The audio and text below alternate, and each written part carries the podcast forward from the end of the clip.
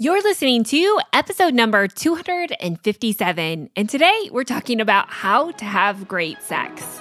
This is the Made for Living Well podcast, hosted by Alexa Schirm, the place to create a life well lived.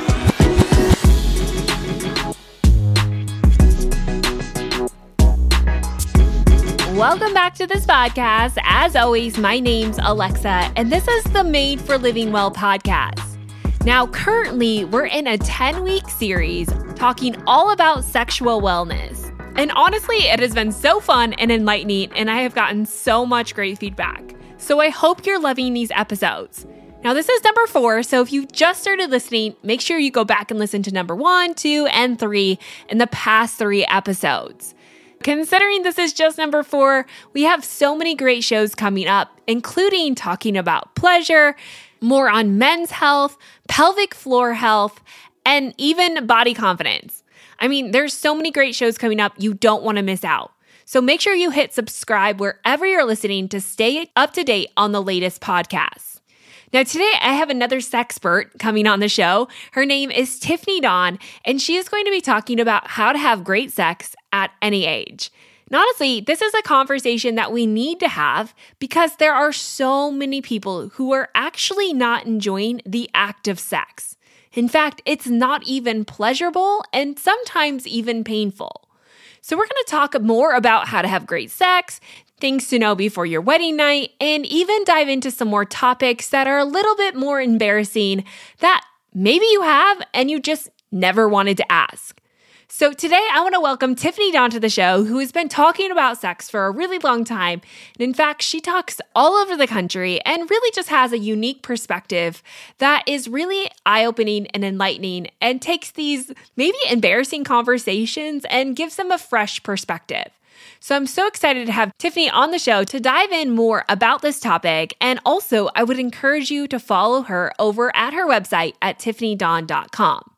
Now, of course, all of the links can be found at the Living Well, including that sexual health guide that is completely free to you. It's a guide that's going to give you tips, tricks, food lists that are all in support of your sexual wellness and boosting your libido. There's a guide inside for men and one for women. Now, I'd encourage you to read both so you can understand each other because it's really in the understanding that you gain a better connection.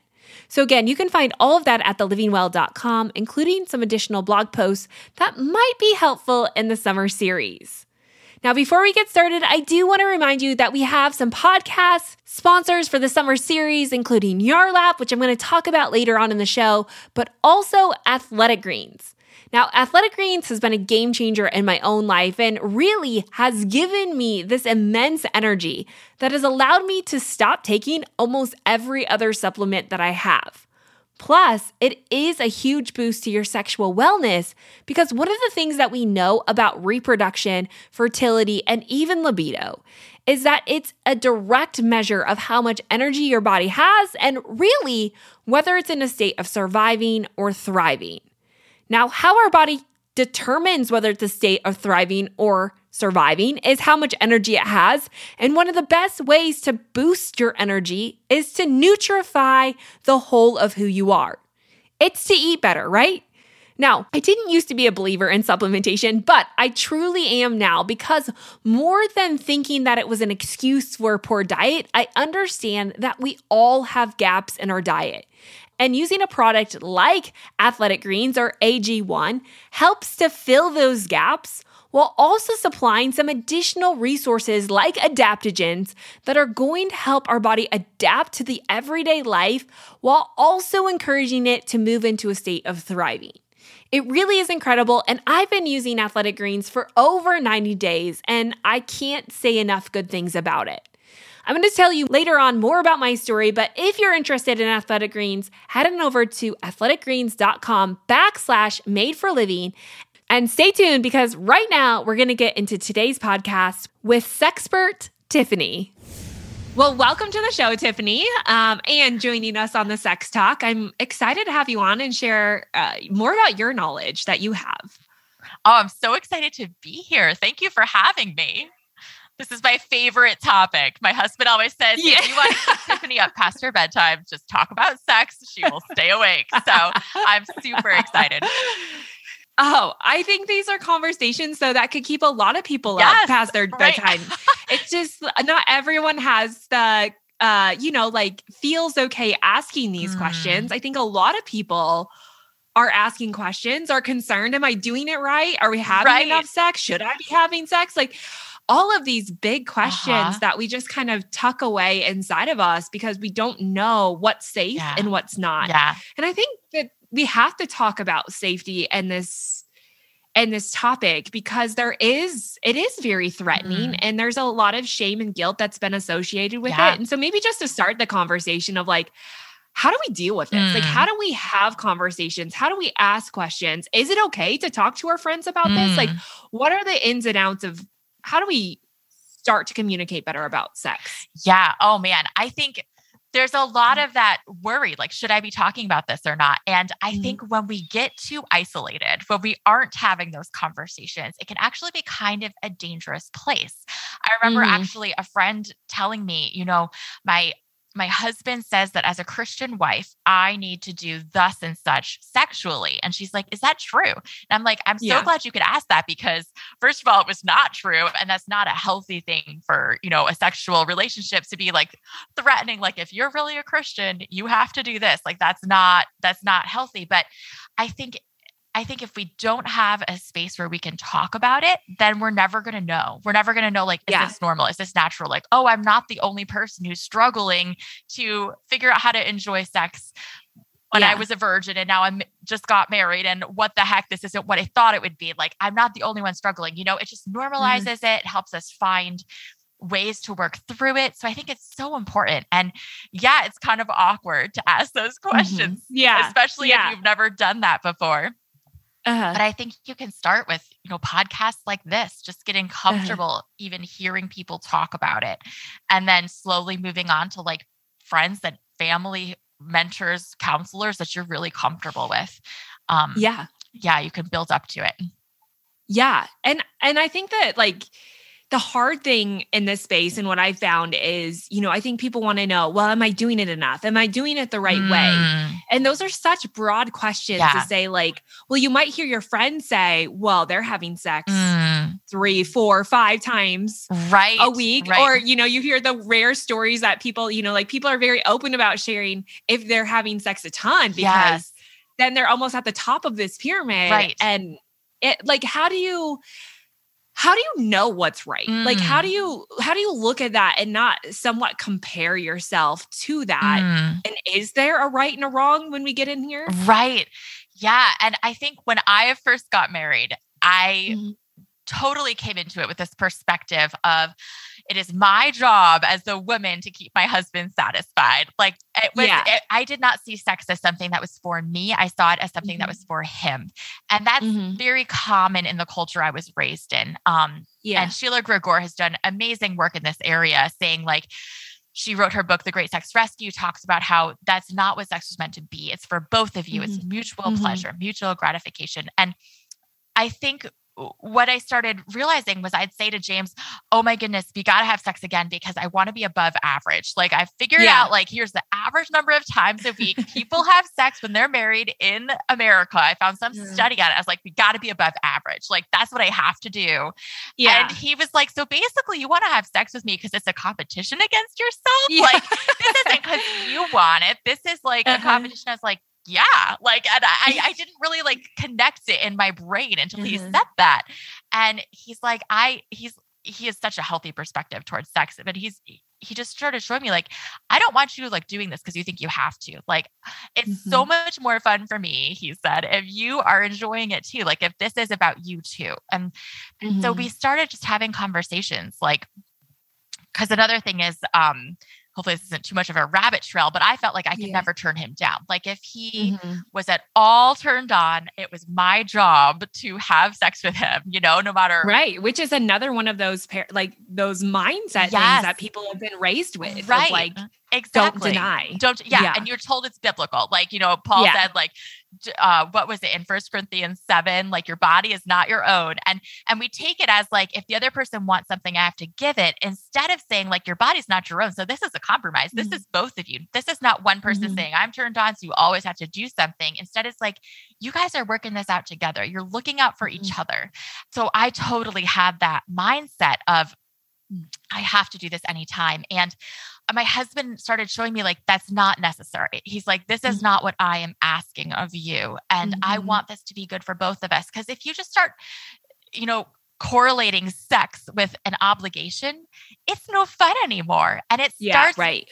really dampening your sex drive. And I found Mhm. like I almost never wanted sex. It was like I didn't give Mhm. myself enough time to have that desire. And I was so equating it in my mind with like, it's for him, it's for him, that Mhm. I like didn't even want it for me. It was just Mhm. seen as like duty. That's how I felt about it. And even like I'd start getting turned on and I'd be like, no, don't get turned on. This isn't for you. This is for him, you know? And it was just like really just hurting my sex drive. Mhm. And so um we started he and I started talking about it and um saying like okay we both need to be honest and so he was Mhm. feeling like I can't ask for it because then she's going to feel obligation. And I was feeling like well I can't I have to like constantly offer and never say no so that I fulfill him. And so instead we started just having honest conversations with each other like how are you feeling tonight? And not even tonight Mhm. but in general like do you feel like your desires are being met? Do you feel loved by me sexually? Um what do you need from me? And just just really talking about it realizing like frequency will look different in different seasons of life like when you have Mhm. little tiny kids running around and you're never sleeping and they always wake up when you're about to have Yeah. sex they like had no um versus like other seasons of life when you have time and freedom and it just it depends on the person it depends on the Mhm. season and it's just staying in communication with each other like Mhm. talking honestly about your needs and desires and coming to compromises and it doesn't have to look like anybody else's sex life like this is your life this is your marriage it's nobody else's and that started to bring a lot of freedom for me to Mhm. just realize like I didn't have to be above average or below average. It just, it was about us. It was what worked for us. Yeah. We get so fixed on the quantity, but Yeah. it's kind of like everything in life. It's like, but really, it should be about the quality. Right. Right. I know now, like when we have sex, it's so much better than it's ever been before. Mhm. And before I like at the beginning of our marriage, it was like this has to happen every day. We're not, we're not there Mhm. right now. Like, and that's okay. I've realized like my husband's okay with that. Our little kids are completely taking all of our energy right now. yeah. But it's so good. Like when we get Yeah. together, it's like we're connecting, we're enjoying it, we're both Mhm. enjoying it. Like I'm turned on, he's turned on. We're both, it's so much more mutual than it was Mhm. before. It's not like trying to hit a number or to set a goal. It's like we're in this together. This is intimacy. And so that makes it so much better for both of us. And it's fun to even be able to say, like, well, you know, the next day or the next weeks, even be talking like all that, like, remember when when we did it this way it was a little different Yeah. than normal and like that continues to build that intimacy of like wow that was so cool different people's appetites are different for anything and so Mhm. it's figuring out what works for you guys Yeah.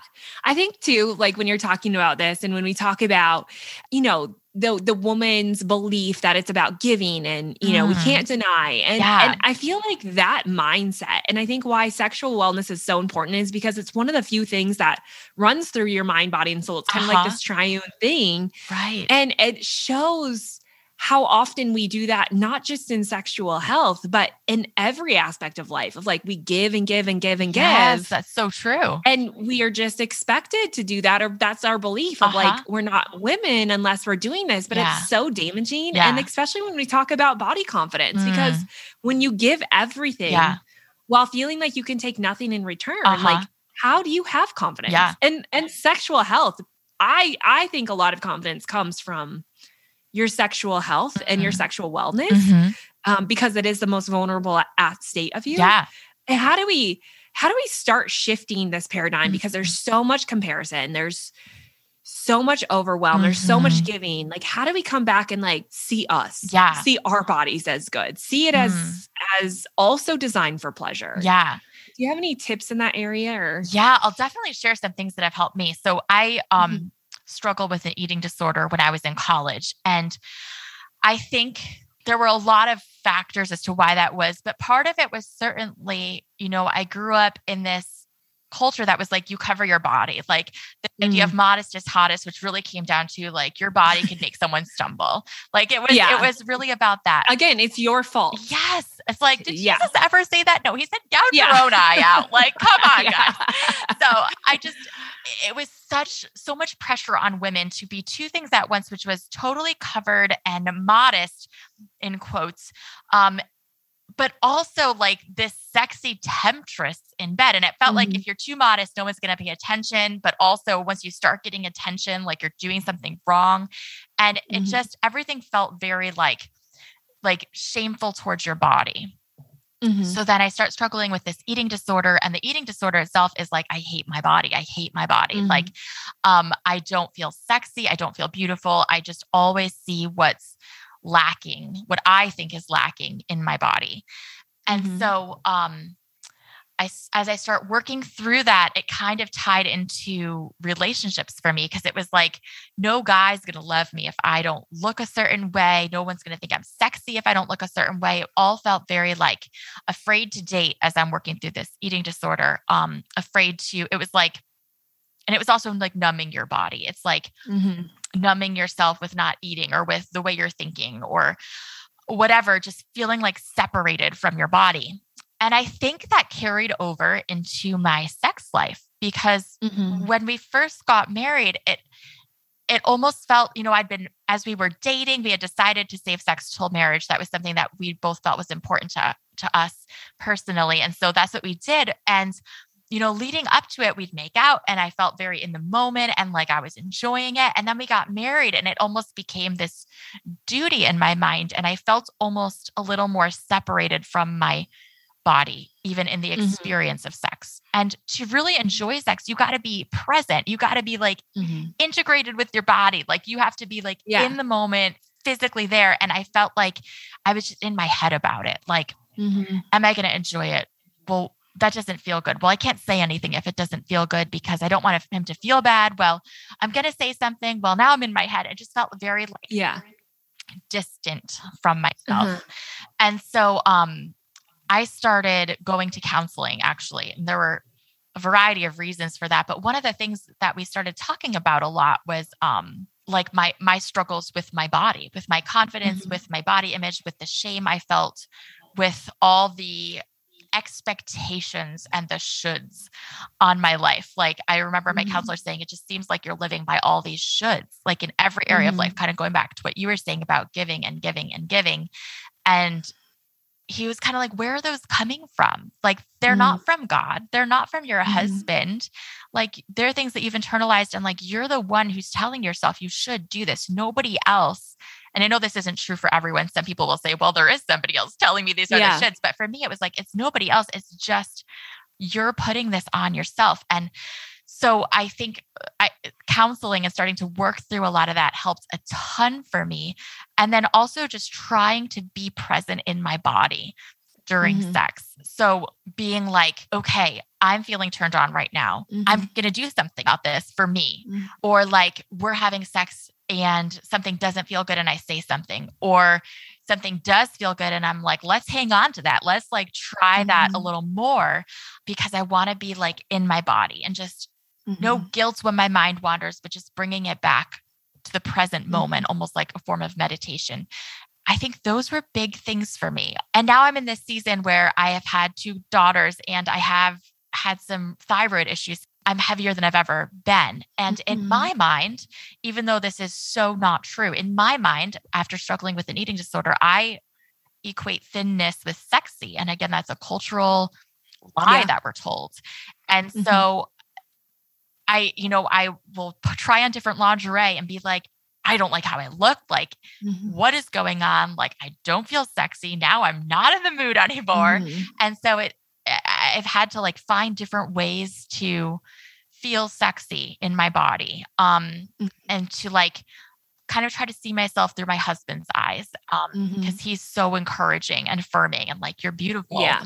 um but it's hard for me to believe that sometimes and so it's it's become like you know finding things that i do feel sexy in Mhm. even if it's instead of the skimpy lingerie maybe it's like a button down shirt of his you know um whatever it is like finding things i feel sexy in and letting myself like feel sexy physically Mhm. instead of just having it be this in my head like oh well i look a certain way thing instead it's like i Mhm. feel grounded and sexy right now I know everyone, especially females, I think men do, Mhm. are going to get in their head at some point yeah about how they look. You know, I think I think men don't talk about it, but there's an equal amount of insecurity so there. true And I think how we see other people though is so different, right? Mhm. Like we're viewing ourselves with different eyes than we're viewing other people. yeah And I think I have to try to remem- remind myself of that often. But do you think when you can get yourself in the moment, when you can fully receive Mm. what you're achieving from the sexual aspect of things, Mhm. do you feel like you leave there and you do feel more confident? Yeah, I definitely feel. I don't know if I've ever thought of it in the term confident. I would say, yeah, I guess so, because I feel more confident in my ability to even receive sexually. You know, I feel more Mhm. like I can do this, like, and it builds up Yeah. my confidence that next time I'm going to enjoy it again. Mm-hmm. And I think the more I learn how to be in the moment and enjoying sex, the more I feel like, let's do this again Mhm. and let's do this Mhm. again. And I, I actually want this now because this is like good and this is fun and this is pleasurable. Um, and that's, I'm so thankful that we like took some time, like those first few years of our marriage, to just like explore what helped me feel good because I had no idea. Like, I was a virgin. I didn't even know like physical anatomy names until Yeah. college. And I I just had no idea what would make me feel good physically. And so I I did not know how to enjoy sex. And we spent a few years we just had these nights that were all about me. And my husband would be like, I don't want you to worry about me at all. Don't worry. I am having a good time, but just be this is about you. So we'd try different kinds of touch and just see what felt good. And it was just a night all about me. So it took all that pressure off, all the shoulds were Mhm. out of the picture, not distracting me. And I could just like be there and figure out what felt good. And I remember Mhm. the first time I had like five orgasms in a row. And I was like, holy cow, like that was Yeah. incredible. I can do this again, you know? Because at first it's building up, going back to that confidence thing, building up your confidence. Like, can I even have an orgasm? That was, you Mhm. know, the first year I really struggled with that. And then it was like, okay, now I feel confident. Like, I can, I know how to do this. We're figuring this out. And then it's like, Mhm. you know, you just keep going from there and it builds your confidence to know that you are beautiful. Your spouse is attracted to you, but also like, I can enjoy sex. Like, Yeah. I can do this. So, Mhm. yeah. So, I guess it does. I've never thought of it in those terms, but it does build that confidence. Yeah. Okay. So when you're talking about this, I just had this thought of like, I think we have to start cla- classifying sexy Mm, in a different way because I Mhm. think in some regards, right, sexy has become a sexualiza- sexualized idea, mm, but that's not really what sexy is, right? Like, Mhm. okay, so what I'm saying by that is, like you said, you know, I think a sexualized idea of what we consider sexy is being at a certain weight, right. being able to fit in specific lingerie, Uh huh. you know, again, it's kind of that that drive for attention, but sexy has got to be different. Like, can you do you feel like there's a difference between like okay, our idea of sexy is maybe a sexualized like I right. think whether people have looked at porn or not, porn, the porn industry has completely shaped Mhm. um, Absolutely. sex for everyone. Yeah. And do you want to maybe take a stab at what what does it really mean to be sexy Mm. outside our sexualized idea of that? yeah yeah that's so good and that's so true um yeah i think for me i thought being sexy like you said was a certain weight was certain acts you would do you know if i Mhm. was stripping or if something like that like that was what sexy was but like you said in reality that is a very sexualized view and i think what i've when I feel the sexiest is when I'm really enjoying sex, when I'm not thinking about, I think being sexualized, our idea of sexy, it's like it's all for someone else. It goes back to the Yeah. of giving. It's like, I look Mhm. this way for him. I'm doing this act for him. But when I feel sexy, and honestly, when my husband feels the sexiest too, is when it's like also for me, like when I'm being kind of Yeah. selfish and it's like, Mhm. eh, you know, it's obviously he's enjoying it too. It's not like it's just mm-hmm. me, but mm-hmm. like it's that idea of embracing your ability to be a little selfish to say like mm-hmm. i like this this is for me and so i think that is what sexy is feeling like that pleasure and that excitement and anticipation and arousal and like grounded in your own body and just yeah. saying like this is pleasurable for me that that's what sexy mm-hmm. is and it yeah. has nothing to do with what we look like what we look like is all for someone else in a mm-hmm. sense it's being in our, our own body as it is and enjoying it that's what sexy is yeah, I love that because we're so polarized in our thinking, right? And it's like we have the modesty culture over here mm, that's like yeah. cover yourself from head to toe. Uh-huh. And then it's like, but we want to feel sexy. And then we look at what we think sexy is, and yeah. it's like string bikini, now a thong bikini, uh-huh. or like, you know, like lingerie, yeah. barely wearing any clothes. And it's kind of like there's got to be a right because I feel like over here, sometimes I, all I see is a lack of confidence too. You know, it's like we have both ends of the extreme of like they feel different, but I think that they're more both mm-hmm. more similar. And sexy, I think, is actually somewhere in the middle. Yeah. Oh, I love that way of looking at it. Yeah. Okay. So I think that sex and this idea of confidence and changing this paradigm, you know, I think at how we come into sex as, you know, virgins are on your wedding night, or maybe if you've had sex before, it can be really mm-hmm. confusing mm-hmm. about, well, what is a healthy way to look at this? And you've kind of touched on yeah. some of those of like, you know, like the connection and being willing to receive. But what what are some of those tips that you would give someone, especially maybe someone who is a virgin or who's never had mm. sex or who's coming into yeah. the wedding night or even people who've had been married for 12 years and have had this idolized over sexualized yeah. idea of what sex is and have never really had the true intimacy. What are some tips that you could maybe give you know, each of those groups mm-hmm. as they kind of work through that. Yeah.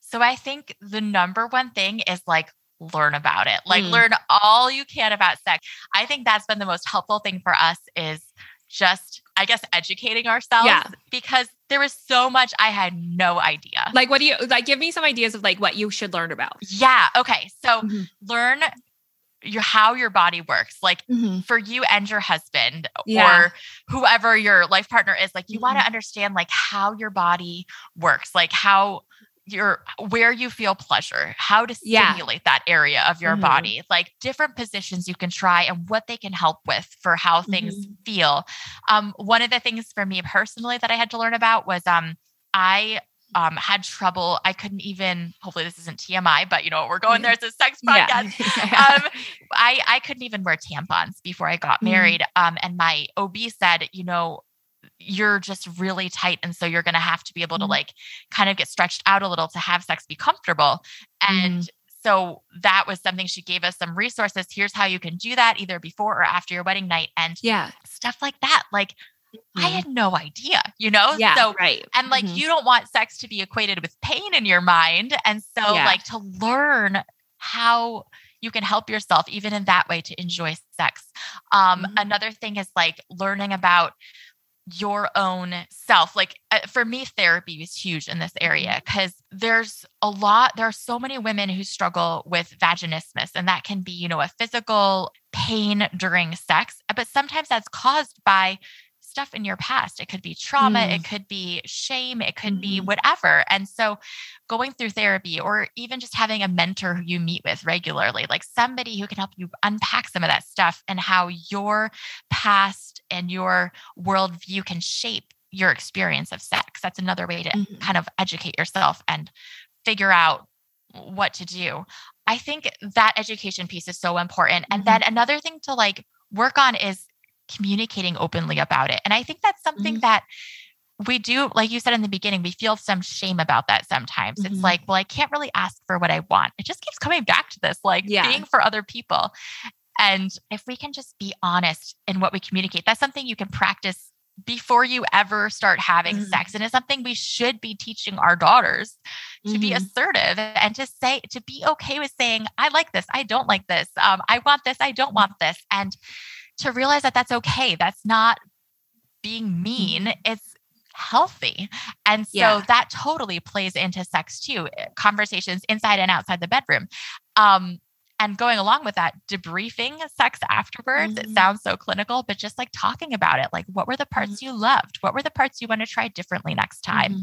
And it doesn't have to bring shame to everyone. It's just part of the learning curve is to like really talk mm-hmm. about it and how it was for each of you. Yeah. I sometimes I wonder about like, you know, people before sex and and we have so many ideas maybe about what sex is, but are there mm-hmm. safe places? I mean, obviously, I'm doing this podcast to create a safe right. place for people to learn about their bodies. Yeah. But have you found any great resources for people who are like, okay, I've really no idea. I mm. didn't really have the sex talk. Uh-huh. And if I uh-huh. did, it was more like, don't get pregnant. Yeah. Um, yep, totally. But no one really told me how I got pregnant. You right. know, you kind of have, you make ideas. And then again, I think if we're not careful, what's going to happen is the sexualized ideas of the world uh-huh. flood in and we start to assume what this looks like. Yeah. How do we actually like, or do you have great resources? And I know you have um, some talks about it yeah. and podcasts, but how do we, do you have any great resources yeah. for people who need to learn about this, totally. especially for those who are maybe going to get into a marriage or are still a virgin? Like, what does that look like? Yeah. So, my husband and I actually created the Wedding Night Talks, which um, mm-hmm. you can find a link to on my website, tiffanydawn.net. Um, but those are a series of 10 talks and some written p- parts that walk you through everything we'd want you to know about sex before you get mm-hmm. married. Because we both were raised um, in homes that didn't really talk about sex. Um, mm-hmm. And so, I, I don't remember ever having a sex talk. I don't my my first boyfriend was the one who told me what sex actually was. Um, yeah. And so this is like for people, you know, like me and but don't we just get I'm laughing because I'm like, I feel like we got all of our sex knowledge from uh-huh. like sixth, seventh, and eighth grade yes. boys, which is terrible. yeah. And that is damaging. It's like, oh, we can't talk about yeah. sex that'll hurt my kid. No, I'm sorry. Where they're gonna learn about it that's not from you, that's yeah. what's gonna hurt your kid. Yeah. Yeah, yeah right. So uh, yeah, so that's what these talks are for. It covers everything like how to actually have sex, how to make it, what to do if you're afraid of it hurting, um, mm-hmm. what what to pack for your wedding night. You know, things mm-hmm. like you can bring, you can lay a towel down so that it doesn't get mm-hmm. messy. You know, things like that. Like I just had no idea, um, and so there's, it goes through all of that. Some other resources are we we really enjoyed the book. Um, a few different books here. One is intended for pleasure for some of mm-hmm. the practical like how to's the book the big mm-hmm. o which talks about how to help men and women achieve orgasm in different ways um, and Sheila Gregoire has some amazing resources the great sex rescue i mentioned that is all about um, kind of breaking down some of these really toxic things we've been taught mm-hmm. about sex in a lot of um, evangelical spaces. And her, she also has books, The Good, Good Guy's Guide to Great Sex and The Good Girl's Guide mm-hmm. to Great Sex, um, that are more of like how to do. And I think she has an orgasm course as well. So mm-hmm. those are some of the like places I'd recommend. I mm-hmm. also just got out of the library this new book I've been hearing about called Come As You Are. And it is, it's like the new science that will transform your sex life. Um, mm. So I have not read it yet, but I have been hearing about this book. So yeah. I'm very curious to check that out too. Well, I will make sure and link all those up. And I did check out your, uh, what did you say? The newlywed course? Yes. And it is like you talk about like what is sex, how to have better sex, yeah. like all the topics. So it looks so great. Yeah. And okay, you brought up orgasm, yeah. and we obviously, as a sex talk, we need to talk about yeah, this. Yeah. And again, I think another common thought is is like you have sex until the man mm-hmm. has an mm-hmm. orgasm right. or ejaculates, and that's what regardless of if the woman uh-huh. has one or not. Um, and but that's a really big deal, and it's not just a big deal for connection. Mm but it's a big deal biologically yeah. because it completely changes the flood of hormones inside of our body. It's where we get the biological benefit. Mm-hmm. In fact, I think women should be having more orgasms than mm-hmm. men, just biologically, yeah. the way that we were designed. What what do you help? How do you help someone who maybe hasn't had an orgasm? And and this is for both men and women. Mm-hmm. How how do we work with women to experience an orgasm? Do you have any tips on that? Mm-hmm. Any tricks? This summer series is brought to you by Yarlap, a company devoted to healthifying women's pelvic floor. Yarlap takes the guesswork out of figuring out how to strengthen the pelvic floor using the only clinically approved device designed to strengthen and tone pelvic floor muscles for you with auto Kegel technology. Now, today I invited co founder Mary Ellen to join me to share a little bit more about the Yarlap system and how it works. Mary Ellen, tell us how the Yarlap device works. So you insert it like a tampon. It's a tiny little thing. It kind of looks like a tube of lipstick, and you insert into the vagina. And depending on the program, it's going to be 15 to 20 minutes and it exercises the pelvic floor for you. So if you think about when you move your muscle, you send a signal from your brain to your muscle to move. If your muscle has atrophied or it's weakened or you just don't know how to do the exercise because you can't see the muscle or you have no uh, communication, that signal gets jumbled or it gets lost or it's only half received or not received at all. So the YARLAP sends a signal similar to the one that your brain sends to you, but it sends it directly to your muscles so that your muscles are doing exactly what they're supposed to be doing for the exact right amount of time every single time. Now, inside the YARLAP, there's many different programs that are designed to treat different things. Can you tell us more about those programs? Yeah, so we're clear to treat stress, urge, and mixed urinary incontinence, so like involuntary bladder leaks of a wide variety. Um, and we also have pelvic floor muscle massage programs that help with teaching your body to relax.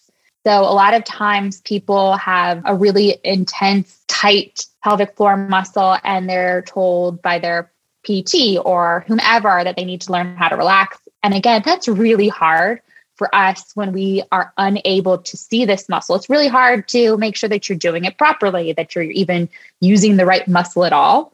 And the YARLAP can help with teaching you to relax and bring in that blood flow, bring in that um, respiration. That's really key for pelvic floor muscle tone. YARLAP is truly a unique device. And if you're struggling with your pelvic floor, which most people are, head to the livingwell.com backslash YARLAP to learn more and purchase your own YARLAP device.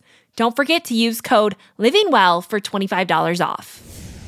Athletic Greens is also sponsoring the summer podcast series, and honestly, I have found so much value from this company. In just one scoop every morning, I have had more energy than any level of caffeine could give me.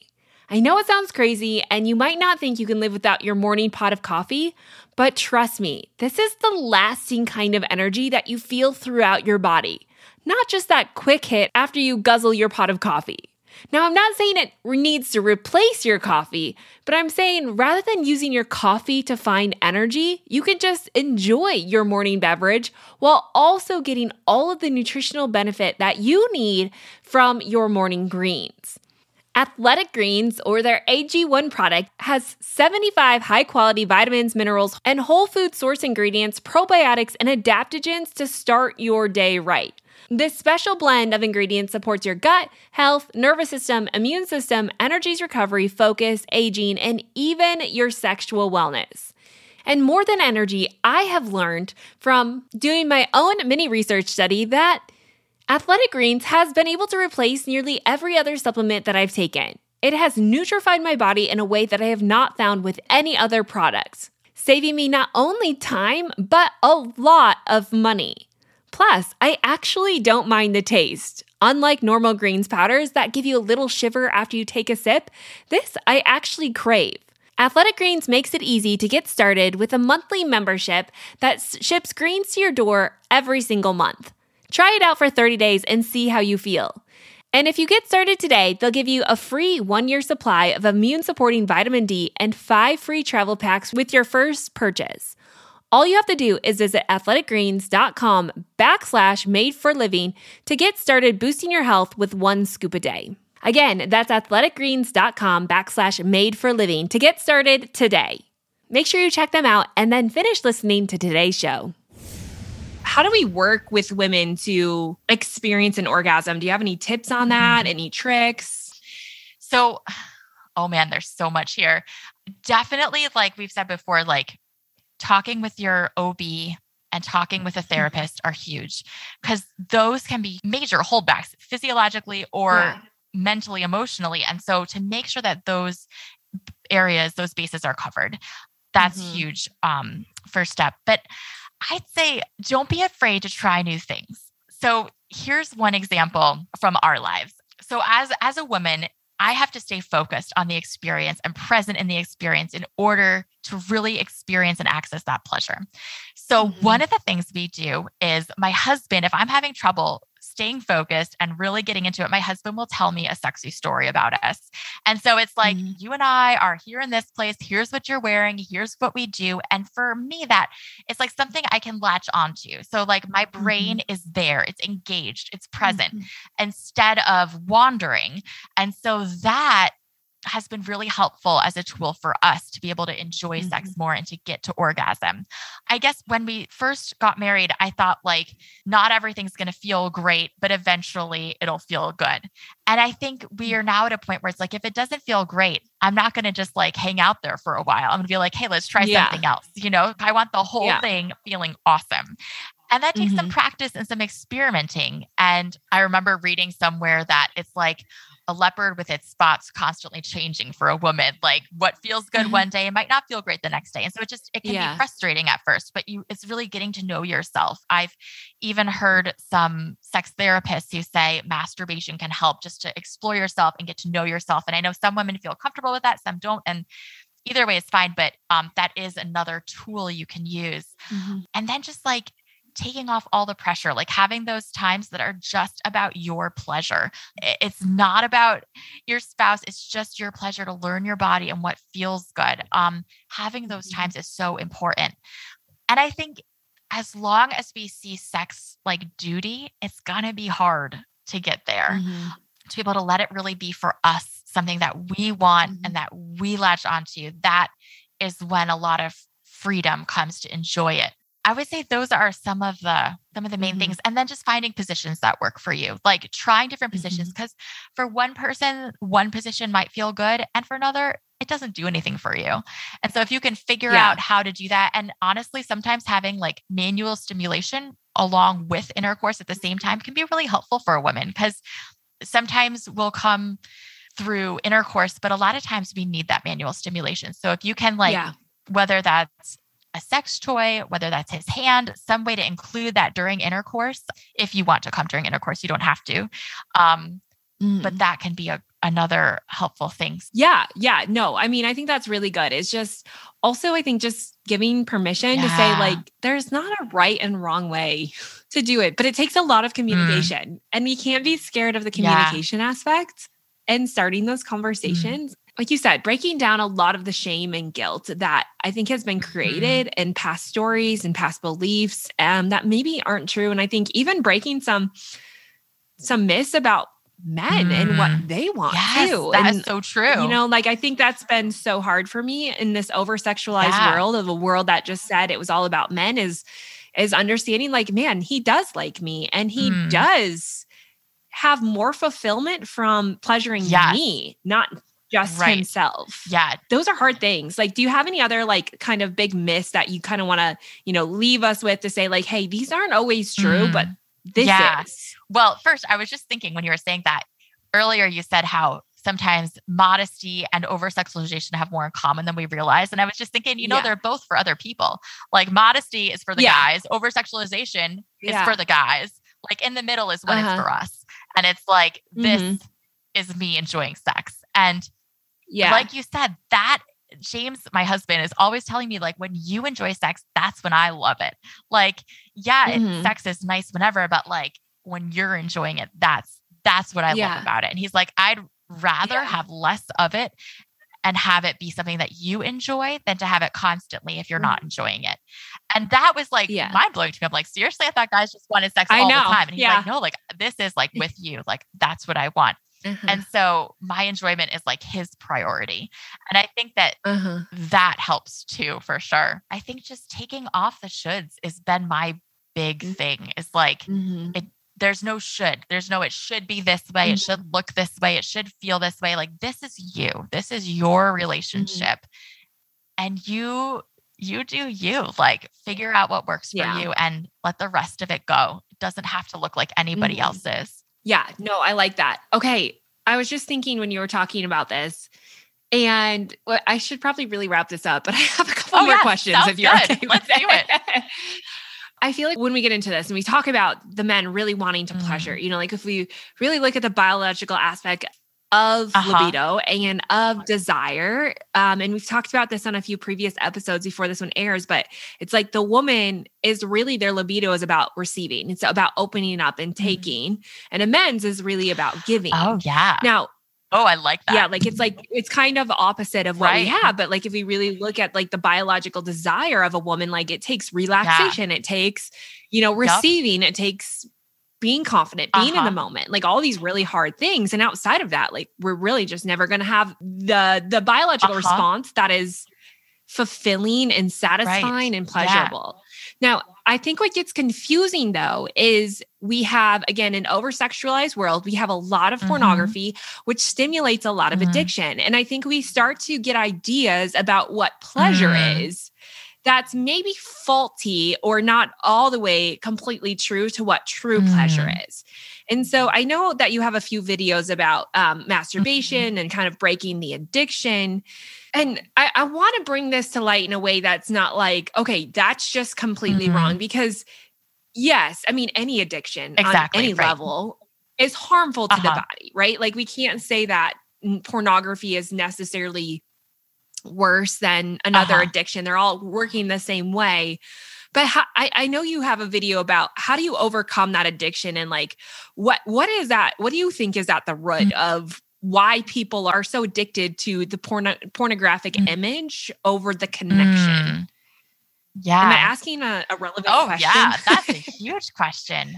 Yeah, and it's interesting because porn is so normalized in our culture. It's like, oh, yeah. everyone does it. It's no big deal. But like there's been recent research that shows like it actually changes your brain structure and it hurts your relationships, yeah.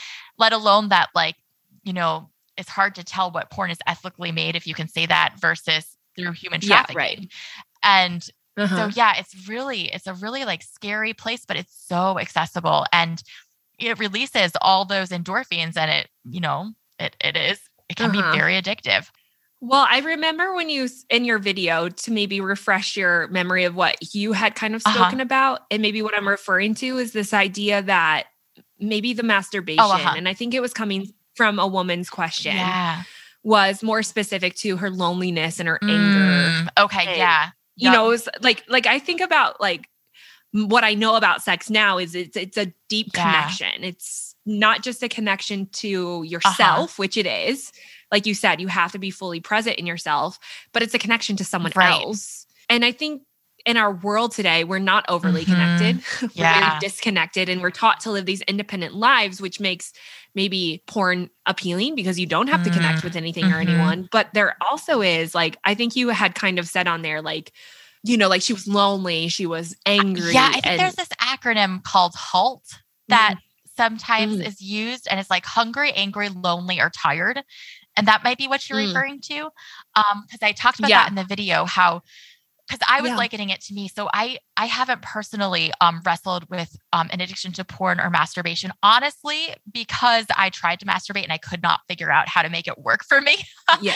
so yeah. um and I don't think that masturbation is necessarily wrong in and of itself. Um, but in my videos, I talk about if you're addicted to this, if this is something that you're like, I'm addicted, I can't be free. Like, here are some thoughts for you. So that's kind of the um, yeah. background of that. But yeah, so halt. Um, I was I was likening it to me like I struggled with binge eating, and to me it was kind of yeah. like an addiction to food. It felt like I cannot stop this even though I want to. And one of the things that helped me was recognizing like what was underlying the desire to eat. And that mm-hmm. that's true for any addiction. Like what's underneath that desire for this addiction? Is it wanting to am I lonely? Do I want to connect and I'm mm-hmm. not sure mm-hmm. where to go or I don't want to put in the work it takes to really connect with someone because that does mm-hmm. take work. Am I hungry? Do I just need to eat something?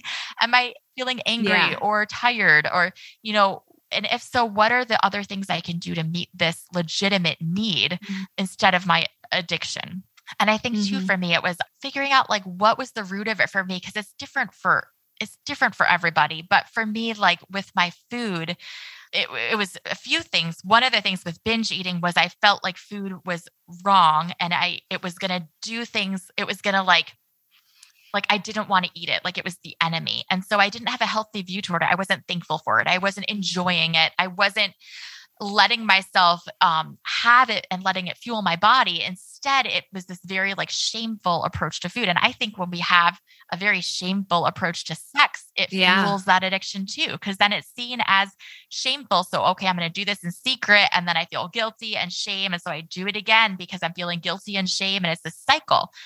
Yeah. And so yeah. I think if we can get rid of some of the shame, and that was a huge part of how I overcame my binge eating was instead of seeing food as shameful, I saw it as necessary fuel. I saw it as something I mm-hmm. could enjoy. I could give myself permission to enjoy mm-hmm. in a healthy way and to say, like, I can have the cookie now or I can wait until tomorrow, you know, and to have that mm-hmm. freedom. So I think if we had a more, a view of sex that was more about freedom instead of shame, that's my theory is that that would help break some of the addiction. Because I think when things are secretive and shameful, it just fuels the addiction. It's like adding yeah gas to the fire. Yeah. I mean, it's almost so negative. It's so depleting uh-huh. in a uh-huh. way that you do look for a quick outlet, the temporary yeah. fix which leads you to the addiction. Yeah. And right, it's like the same thing with food. Why people, like you said, go back mm. to food is, and it just accentuates that cycle. And instead of breaking it. Yeah, exactly. And I mean, hopefully this isn't like saying too much right here, but I think to some extent, it's no surprise to me that there is so much sexual brokenness and abuse that is coming out in very conservative spaces right now. Like when you have mm-hmm. a view of this thing that God created for our pleasure. Yeah. And mm-hmm. you have a view of it as evil or wrong or dirty, like, of course, there's going to be a whole lot of brokenness and horrible things coming mm-hmm. out because yeah, it's it fuels secrecy, it fuels addiction, it fuels abuse when we have that shameful mm-hmm. view of sex. So it is mm-hmm. heartbreaking, but it is also to some extent for me, it's like I'm sadly I'm not surprised. Oh yeah, absolutely. I mean, and and I think that again skews our idea of who God is. Yeah, it does. Maybe maybe the last and biggest question I could ask you is to say like, what is God's design mm. for sex, in your opinion? Some things that I've been learning about God through mm-hmm. sex are that he created the clitoris for a woman, mm-hmm. which to mm-hmm. me says he wants sex to be pleasurable for her, that it is mm-hmm. more powerful, if I'm remembering correctly, than even the neurons in the penis. So yeah. God created us with this like super sex organ. So mm-hmm. to me, that says like God wants it to be for our pleasure. He created mm-hmm. us able to have multiple orgasms at once. Like it's mm. supposed to be something we enjoy. And if you even mm-hmm. look at like sex as a form of intimacy, and you know, throughout the scripture, the Bible talks about Christ and the church being like a husband and wife. And mm-hmm. so if you see that even as like God wants us to enjoy him Mm-hmm. Like, and obviously not in a sexual way. I don't yeah. mean it like that. But, you know, it's like this picture of like, we are supposed to enjoy this. This is mm-hmm. a form of intimacy. This is something like for our good and to, to, to enjoy. Yeah. Mm-hmm. I think there's obviously a lot of facets to it, but I think I've learned like, this isn't what I was thought it was growing up in conservative uh, yeah. circles of this is for the man and I have to protect yeah. myself for the man and blah blah blah. It's instead like this is for me too. This is very much for mm-hmm. me too. Mm-hmm. Yeah, I love that. I mean, I think it just shows our dependency, and and I yeah. think we've we've had that such a negative term of like, oh, don't be dependent on anyone. Mm-hmm. But I feel mm-hmm. like there's a deep love when we're interconnected with yeah. God and with other people and with yeah. our own bodies. And as you were saying that, I was like, you know, I think some of the most prideful thing, like, you know, women's natural tendency is to give, give, give, give, give. And, mm-hmm. you know, like, I think when we look at sex as a means of what we can give, that's a very prideful thing. Like, the most humbling mm-hmm. thing for a mm. woman is like, I'm going to receive. Because wow. that's scary. That's, yes. you know, that feels like an act of weakness. And then I think about like on the flip side, when we look at a man's libido and say, like, it's about giving. And I think sometimes mm-hmm. men are a little bit what we would call more selfish in nature, right? Mm-hmm. And so, like, their most humbling act is to say, like, I'm going to give this to you. Mm-hmm. And I think there's mm-hmm. that deep connection of like seeing that integral design and the beauty of how God created us. Like you said, like, He made us mm. to experience pleasure. Like yeah. he yeah. wanted this. I mean, there's like the Song of Solomon, like there's books in the Bible that talk about the beauty of a woman's body. And it doesn't say mm. like a perfectly thin body or, you know, like it's right. It's, it's the beauty of what we are. Yeah. And mm-hmm. it's just like, how do we separate our view of the over sexualized life yeah. to see God's design Mm. and to be more humble about our act of receiving. I mean, that's Yeah. not easy work, but I think that there's a great freedom, like you said, that comes when we Yeah. stop looking at our own pleasure as selfish and we start Yeah. to see it as a humble act of almost accepting God's design. I love that. I- I love that perspective. That's so good. And like you said, it takes work to oh get man, there. It is right? not yeah, a quick fix overnight thing. It is like you work on Yeah. it, but it is so worth Yeah. it. yeah, and like you said, sex gets better as It As we go. It Yeah. really does. yeah, It's like my husband says, it's like any sport you Mhm. play. You're not a pro overnight, no matter Mhm. how talented you are. It takes practice Mhm. to get really good at it. Yeah. Like just like playing an instrument or a sport. Yeah. Yeah. Yeah. And I think that's so good to hear too, because I think we sexualize a younger body, you know, and like we think like, oh, those Oh, have got to be the best years, but it's really like, hold on, like there's something so Yeah. powerful about the the intimacy and the connection and the communication that's built Yeah. as you go. Like our worst Yeah. sex was our honeymoon sex. Like yeah. Same. Yeah. That first year of marriage was nothing compared to now. Yeah. Totally. I feel like you could probably teach people all day, and you probably know this of like, okay, let's just get a good framework built, but knowing it's still should always continue to get better. And it's not perfect. yeah. Right. Like, Right. I mean, it's normal to be like, okay, there's times when we're like, we're going to take a break for a moment because this is not working. Uh-huh. Yeah. Totally. yeah. Yeah. That- good for you being able to even say that and like recognize Well, you that. know, I found that it's, it, through a lot of therapy and overcoming sexual Yeah. trauma, me being able to voice when I feel like I'm too in my head to enjoy this or to receive Mm. this, Yeah. I feel like it's been really empowering for me and almost has allowed me to get to the place where I'm more confident in it and want it more. Mhm. Because the Yeah, more I can totally. voice the the times and I and that's scary because I think you think, well, I don't ever want it. And so that would mean me voicing it every time. And I'm like, but it actually has the, in my opinion, the opposite effect, or from my own experience, to say, like, Yep. hey, I'm just not feeling it right now. I'm way in my head. I feel stressed. Yeah. Can we just take a break? And he doesn't want Mhm. to experience that without the connection. Like he can, and, Right. and he's like, absolutely. You know, like I can tell Yeah, we're both yeah. struggling in that moment. And then I feel like it almost was like that boost of confidence to say, like, man, I stood up for myself. Like I Yeah. listened to what was actually happening. I didn't just give myself away and Mhm. out of my pride, you know, like I was, and then I felt like I feel like we have so much more sex because of the few times that, you know, early on I was able to start saying, no, like this isn't working. Yeah. It took me a long time to get there though. like, Yeah. Oh, marriage. that's so true though.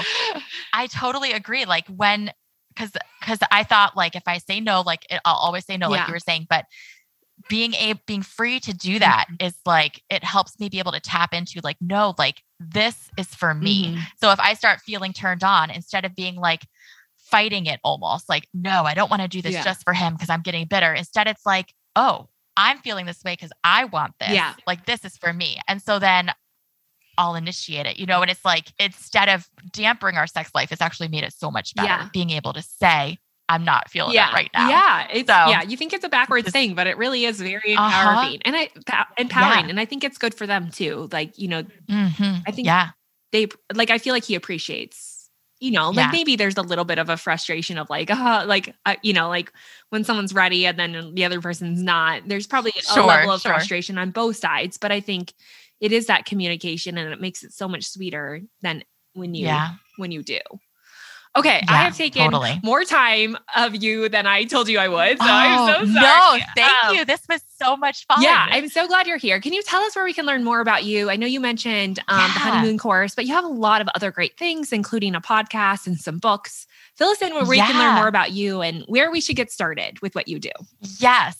So if you go to my website, tiffanydawn.net, that's T I F F A N Y D A W N.net, um, that has links to everything. So I do videos on YouTube of life advice you don't hear in church. On my Instagram, I do reels about relationships, like kind of bringing up different things that are like, wait, hold on, we Mhm. heard this in church, but this isn't true. And then I have a podcast about my own journey with deconstruction in my faith. Um, and so I would say those are the main things. Then I have some books and my wedding night talks course.